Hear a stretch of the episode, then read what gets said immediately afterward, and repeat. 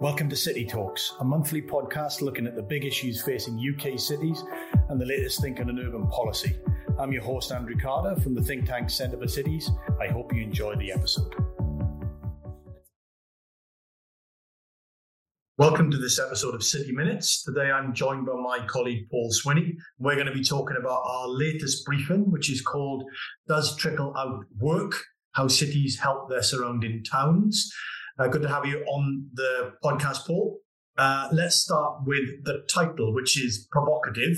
Give us, unpack the title, give us a sense as to why the briefing is entitled as it is. Very provocative, provocative indeed. Um, and this is a term, trickle out, that has been applied uh, to economic development in recent years, which borrows from the term trickle down, which I think is an idea, I it was the 90s maybe, from America, where it was can you try and uh, boost the incomes of the richest in society? They'll spend their money and that'll then propagate down through society. So, you know, help the top 10% or the top 1% and, and the rest of society will do well from it. This is something I think has been um, derided since. I think there's a great deal of evidence suggests that that is the, the inevitable way of trying to uh, boost the economy. And so it is very much seen as, is now used as a pejorative term, this term trickle down. What has been used by um, by people or who are uncomfortable with the idea of focusing on big cities in the UK. So it's about place rather than people, a really important distinction.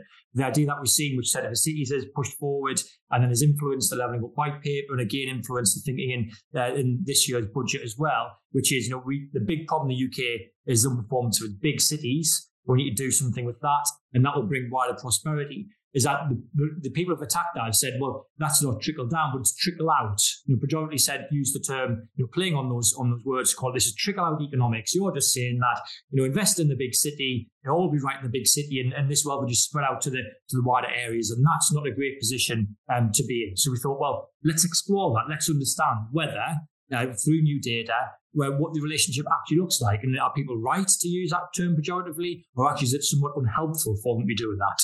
And and just to say that so the briefing looks at um, the eight big English uh, cities. Um, and which are home to about 9.3 million people, and then looks at the relationships that they have with 679 towns and villages all around them in their hinterlands. And those 679 uh, towns and villages are home to about 5 million people. So it's a big chunk yeah. of the country so, you know, it's not all of the country, but it is a reasonably sized um, chunk of the country that we're looking at. Great. Okay. So um, let's get into the, the main findings, of which there are three. So just take us through each one in turn. So just what's main finding number one? Great. Well, let me tell you a little bit about what we what we do first. So we say um, let's look at uh, incomes, resident incomes uh, in the big cities, but also in the towns and villages that surround them, so in the hinterlands of these big places. And we can do that through new data from ONS, which allows us to look at a very, very low level. And then we say, let's look at commuting patterns into those big cities. So what's the relationship then between average incomes in a town or village and the share of people that commute into the, the big cities? And like you say, Andrew, there are three findings. So finding number one is that average incomes in most towns and villages around big cities are higher than average incomes for the big city dwellers. Now, that might be a bit of a surprise because if you think about the debate that we've heard over the last five or six years. You know, it's been about left behind towns. Now, big cities are running away uh, with all of their success and they don't bring any benefit to the wider area actually, this data shows that most towns and villages are more prosperous from a resident income perspective than what their, their big cities are. So that definitely gives us pause for thought, I think, in terms of those discussions. And I was just going to say on, on that, you said most. I mean, it's considerably the most, right? I mean, 80% of the um, of these places have average incomes that are above their nearest uh, large city. And from the briefing, you can see that 37% have average incomes that are above 10% of their nearest yes. city. So, you know, it's it's a high number. It's not just a marginal number. Yeah, yeah. yeah. So in over a third of these places, people are being paid on average at least 10% more. It's a big step. Yeah. So that's finding one. Incomes are higher in these places outside of the city than inside for the residents. Uh, what's finding number two? Finding two is that as the commuting uh, flows get stronger, so as places have a greater share of their people commuting into uh, the big city, actually incomes rise. So there's a positive relationship between the two. And this very much then starts to tell us about how these big cities actually do spread prosperity to their wider area. They are centres of jobs. You know, these these areas in the, these towns and villages around of provide workers, you know, key inputs to to a 21st century economy. But then those cities provide the prosperity for those workers to take those those wages back. And so it very much, I think, shows that not only is trickle out a thing, but it's actually more of a, you know, it's about flood out. You know, it is very much these places are providing prosperity for uh, their broader areas. And you, know, you can say correlation is not causation, but when we then cross check that with other data, which tells us that um, in commuters do take higher paid jobs uh, in the cities than what the city residents do, it very much sort of paints a picture of these big places providing prosperity, not just for their own residents, but for residents in surrounding towns and villages too. Yeah, very good. Um, so, so finding number three, this is the but bit. There's always a bit of a but with uh, with some of our work. So, so good, uh, so good so far, so far, so good. Uh, finding number three. So the um, the issue is that when we compare a place like uh, like Bristol, which is very very prosperous, uh, to a place like Newcastle, which is very much falls into one of the, the big cities that underperforms and trails well behind where it should be. We see that um, that Newcastle's underperformance very much um, limits the prosperity, therefore can then spread to its wider areas. So Newcastle's underperformance is bad for the, the broader area. And so how do we see this? Well, if you look at the relationship in, in both places, we see a positive relationship exists in both. So the more that the higher the shares of people commuting into Bristol or Newcastle, higher incomes are. So they're both playing similar functions in their broader area. But if you overlay those uh, two places on top of each other, what we see is that there are very many fewer uh, places around Newcastle that have high incomes and commuted uh, to Newcastle than what is the case in, in Bristol. So for example, in Bristol, if we say, right, well, let's say, let's look at everywhere that has at least 20% of people commuting into Bristol and uh, earn at least an average £17,500, which are the 18 towns or villages around Bristol that fall into that high prosperity category. And they cover about 90,000 people who are working residents who, who live there. If we look at Newcastle, the same criteria, we see it's only nine. So that's half the number of towns and villages. And it's around about 36,000 people um, who live in those places. So it shows you very much this element of you know, Newcastle is playing the, the role in the broader northeast economy of providing prosperity for the broader area. But because it underperforms, the amount of prosperity it shares is limited. And so that's in part why we need to be making these interventions in a place like Newcastle. It'll be good for Newcastle itself. It'll be good for for um, for the UK as a whole to be making that larger contribution, but it should also have that broader impact on its surrounding area too. Yeah, no, quite. That's, that's a great point. In a sense, the stronger the the performance of the city, actually, the broader and the bigger the effect it has on its locality rather than the other way around. Which again, yeah, challenges the conventional wisdom that the stronger a place does, places around it, you know, suffer uh, as a result of that. Actually, Absolutely. the analysis shows the opposite. Um, in the um, in, in the briefing, we also have a little look at um, Liverpool, which is more akin to Newcastle than it is to um, to Bristol. But there's something else going on in the sort of Liverpool uh, sort of wider city region. Just just say a little bit about Liverpool. Yeah, Liverpool's a, a really interesting one, and we sort of scratched our heads and dug around the data for a long time on, on this one in particular. So when we look across all of the the eight uh, large cities in England that we look at, the the relationship is um, uh, is pretty consistent across them. You know, a positive relationship, bit of variation here and there because of specific local factors. Well, Liverpool was a um, was a one where um, it really stood out in that if we um, took a very broad number of towns and villages in a very wide hinterland, there wasn't any relationship at all. We thought, okay, well, what's going on with this? And we sort of looked in and dug into the data quite a bit, and then realised that actually, if we scaled it back and looked at a very much smaller hinterland around Liverpool, the, the, the relationship relationship holds. So very small number of places, you know, places like uh, like Formby, like West Kirby, for example. Um, you know, these places do benefit from the prosperity of Liverpool, and the more the community, people commute in, the greater that prosperity is. But if you get outside of this very immediate hinterland, it breaks down. And what that was telling us is that it's because places just that little bit further out are actually going elsewhere to access their prosperity.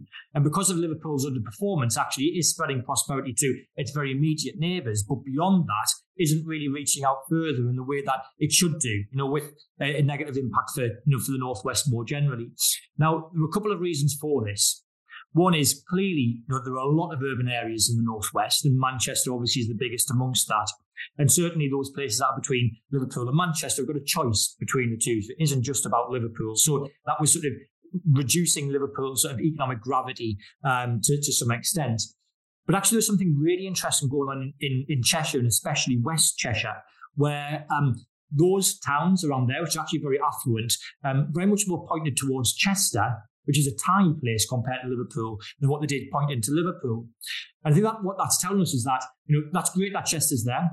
It's great that Chester brings that prosperity to, to, to, that area. But the issue that we've got is that because Liverpool is underperforming, actually is not adding a complementary source of, of jobs and high paid jobs in particular, you know, reaching out into North and, and West Cheshire. And that's a real problem, again, because you know, people living around Chester should have the option or should have a viable option to say, well, actually, there's a job in Chester, but also there's, there's one in Liverpool. And that it isn't, that actually shrinks the, the prosperity and opportunity that they have um, access to. Now, you know, you might say, well, that's just the way it is. You know, Chester's there and, and it's and it's doing that, and um, and and you shouldn't worry about Liverpool. You know, we see a similar sort of thing to the southeast of Birmingham, where Stratford upon Avon and and Leamington Spa are doing something a bit similar as well.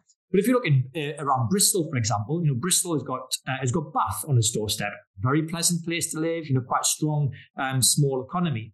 And yet, what's going on there is that there's a dynamic that you know Bath is providing a degree of prosperity, but Bristol performs so well that it is providing a you know a viable alternative as well, which expect increase the amount of prosperity available overall. So it's not the case that you know you can't have a strong small town and a strong city next door. And there's a there's a challenge there, I think, for Liverpool about um, about its underperformance. You know, how do we get Liverpool performing better to, you know, spread prosperity and spread even greater prosperity those that have got access to, um, to, to Chester and actually then spread prosperity elsewhere to other towns that maybe don't do quite so well and not benefiting from being close to Liverpool or Manchester or, or wherever else. Great. Okay, that's really helpful. So, so now, so let's go on to, so the obvious point now is not all towns um, are benefiting from their proximity to uh, to their nearest um, city. And we think again with a nice bit of symmetry that there may be three factors or three reasons that are interacting with each other, but also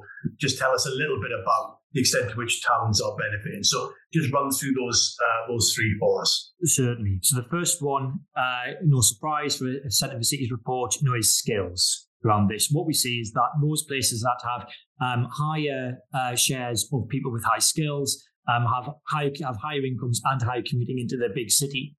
Interestingly, I think when you look at some low skilled places, particularly those that are, that are close to, the, to the, the big city, they do still access the city for, for prosperity, but that's mainly transmitted through access to jobs, which tend to be lower skilled, rather than access to high paid jobs. And there's, a, there's an interesting distinction there about you know, high skills, it's worth doing the longer journeys to get access to the high skilled jobs. And the city very much is spreading that, that prosperity for high skilled workers. To some extent, it does do it for low skilled workers too, but it is for low skilled jobs. But when you look at the, the pattern overall, you see that those towns and villages that have a higher share of high skilled residents, they're the ones that disproportionately are accessing the prosperity within the city. So if that's what, if the reason one is to do with skills and educational base of the of the people in these towns and villages, What's the what's the second reason? So the second is the quality of life offer that these towns and villages are, are making. What are they like as places to live? And so if the first one is thinking about you know, existing residents, the second one points more towards how attractive a place is to uh, to attract in these uh, these high school residents who might be to leave and leave the big city to move to a town or moving from elsewhere in the country and thinking, you know what, I've got a job in in Leeds where I'm going to go and live uh, around Leeds if I'm not going to live in the big city itself. Um, and how we, we, it's obviously fairly difficult to handle on this, but we look at measures of housing and measures of crime, and we see that those places that have got that better quality of life offer, perhaps unsurprisingly, are the ones that have greater links to the city, which is telling us something about the preferences of high skilled workers and where they choose to go and, and live or not go and live. And then the third, so that's so we've got something around skills, we've got something around quality of life, Mean, particularly looking at the amenity and housing offer. Uh, and then we've got a third reason, which is to do with travel. So just unpick that. Yeah. So again, to some extent, not a big surprise, but there's an interesting nuance within this in that those places that are closer to um, uh, to the big city um, have lower travel times because of basically they're closer to them or and or they've got better transport links as well also benefit more from the prosperity that is available in the city. So it's quite interesting if you say look to the north of newcastle and look at a place you know towards the north of northumberland like uh, Seahouses or right on the border uh, berwick. You know they're a very very long way away from uh, from newcastle and they you know they're places that struggle. You know low average incomes uh, in those places just that prosperity is too far away. Now I don't know, maybe if we uh, if we turn the A19 uh, going up to past Seahouses and towards Berwick into a you know into a motorway, perhaps actually it would be a quicker to get to Newcastle and we would see a, a, a, slight improvement. So clearly transport is has an impact. We see this through the data when we compare different towns, those that are further away to those that are closer, their outcomes are are different. Having said that, the slight twist in that is that um, it always feels in our circles that transport is seen as the silver bullet. And if only we just had you know, really good transport, then all of a sudden everyone everyone would travel and, and everything would be okay. But of course, we have to be a little bit careful with that because it isn't you know, and transport links are an important part of it, but they're part of the wider mix about what does a place offer. So if you're let's say we're going to decide to, to leave the big city and move to a town or a village, you're going to think, well, I want to go somewhere where I can get the type of house that I want, and get these sort of amenities that I want, however defined. And I am going to look at travel times within that as well. But it is part of the package and it isn't the be all and end all. Now, let's pick out some examples of this. And, and two good ones are Tamworth and Lichfield around Birmingham. Now, what's interesting is that Tamworth actually has slightly quicker connections into Birmingham than what Lichfield has. It's around about eight or, or nine minutes when we looked into this. And yet, Lichfield's outcomes are much better, or certainly resident incomes in Lichfield are much better, much higher than what they are in Tamworth. Now, that comes down to in part when you look at some of those other measures that uh, come into play. So, skills are much higher in Lichfield. Um, housing quality, um, as we define it, is much higher crime is lower as well. And probably what that's telling us is that, yes, Tamworth is a bit quicker to get into to Birmingham, but actually there are whole other uh, things within Lichfield that means that high skilled people, when they're choosing to move somewhere or indeed stay where, where they are, actually willing to do that trade off, that they will take a slightly longer transport journey, slightly longer commute, if they have got those other amenities in place. Now, this is important, you know, for government policy because the government is actually proposing and is actually doing, you know, things like this already, which is we're going to expand transport and, and things are going to be better. You know, it is looking to open up uh, the, the some of the lines cut in the Beeching cuts. Uh, it's done one already in the southwest, and it is in the process of, of looking into to doing one uh, into Northumberland as well through Blyth. Now, the issue for Blyth is not that it hasn't got good transport links into Newcastle. Actually, quite a lot of people commute into to Newcastle already. I think the bigger issue is you know skills and, and housing quality and, and crime in those places that just putting a train line in is not going to solve. And so we do just need to be wary, I think, of these ideas that uh, transport on its own will be the answer. Great. Well, that, I think that neatly leads on then to um, implications for policy, which you know they've been evident throughout the the, the conversation we've been having. But just just re- reiterate and uh, reinforce the, the implications for policy as we move forward. Well, the first one is that trickle out works. You know, they're using a pejorative term to describe a relationship that exists. It really isn't helpful for the people who live in the towns and villages that we are trying to help. And so the, the, government's focus, the white paper, white paper's focus on trying to improve big cities, I think is right not only for the national economy, but is right for the wider regional economy as well. You know, we should be uh, we should be backing that. That doesn't mean we shouldn't make any economic interventions in other places, um, but it does also mean that we sh- we should be aware of the relationships and work with those relationships rather than pretending that they just aren't there because a lot of the times just just investing in the towns without doing something for the in the big cities is not really going to help anybody. Um, second one is in terms of direct interventions in town, skills definitely is a big one. You know, don't go and put a train line in there if you haven't got the, the, the, the skills there for people to make it worth their while to go and access. So be able to access the, the jobs within big cities, and you know we should be trying to drive up skills. Uh, in uh, all settlements across the UK, be that big city, small city, large town, small town, or village.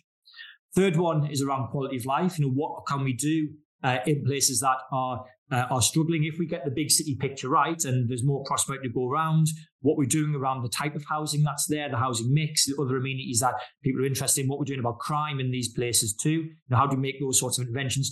Those types of pride of place things at the level of what white paper actually does identify. You know, we should be thinking about those for um, uh, for, for these smaller places. Both one is your transport is important. What can we do around that? But you know, be wary that you've got to think about in the context of are the jobs available in the big city? Have they got the skills to, to access uh, those things? And then is actually the quality of life offer right that people will want to, to move to uh, that town or village? Um, and then the final one is the recommendations around isolated places. Now, by that we mean towns or villages that are quite some distance away from a from a city that don't fall, you know, within the, the towns that we've been looking at. Um, what do you do for them? I think this is much trickier. Now, some of the policy response recently seems to have been, you know, we'll have these big one-off uh, interventions like you know gigafactories. You know that is the the latest thing that we have in our in our circles. You know once it was about creative industries or or whatever and the current or and then it was cultural regeneration. Now it seems to be gigafactories are the answer. And, and public sector relocation. And public sector relocations indeed. Very important one. Let's not forget those.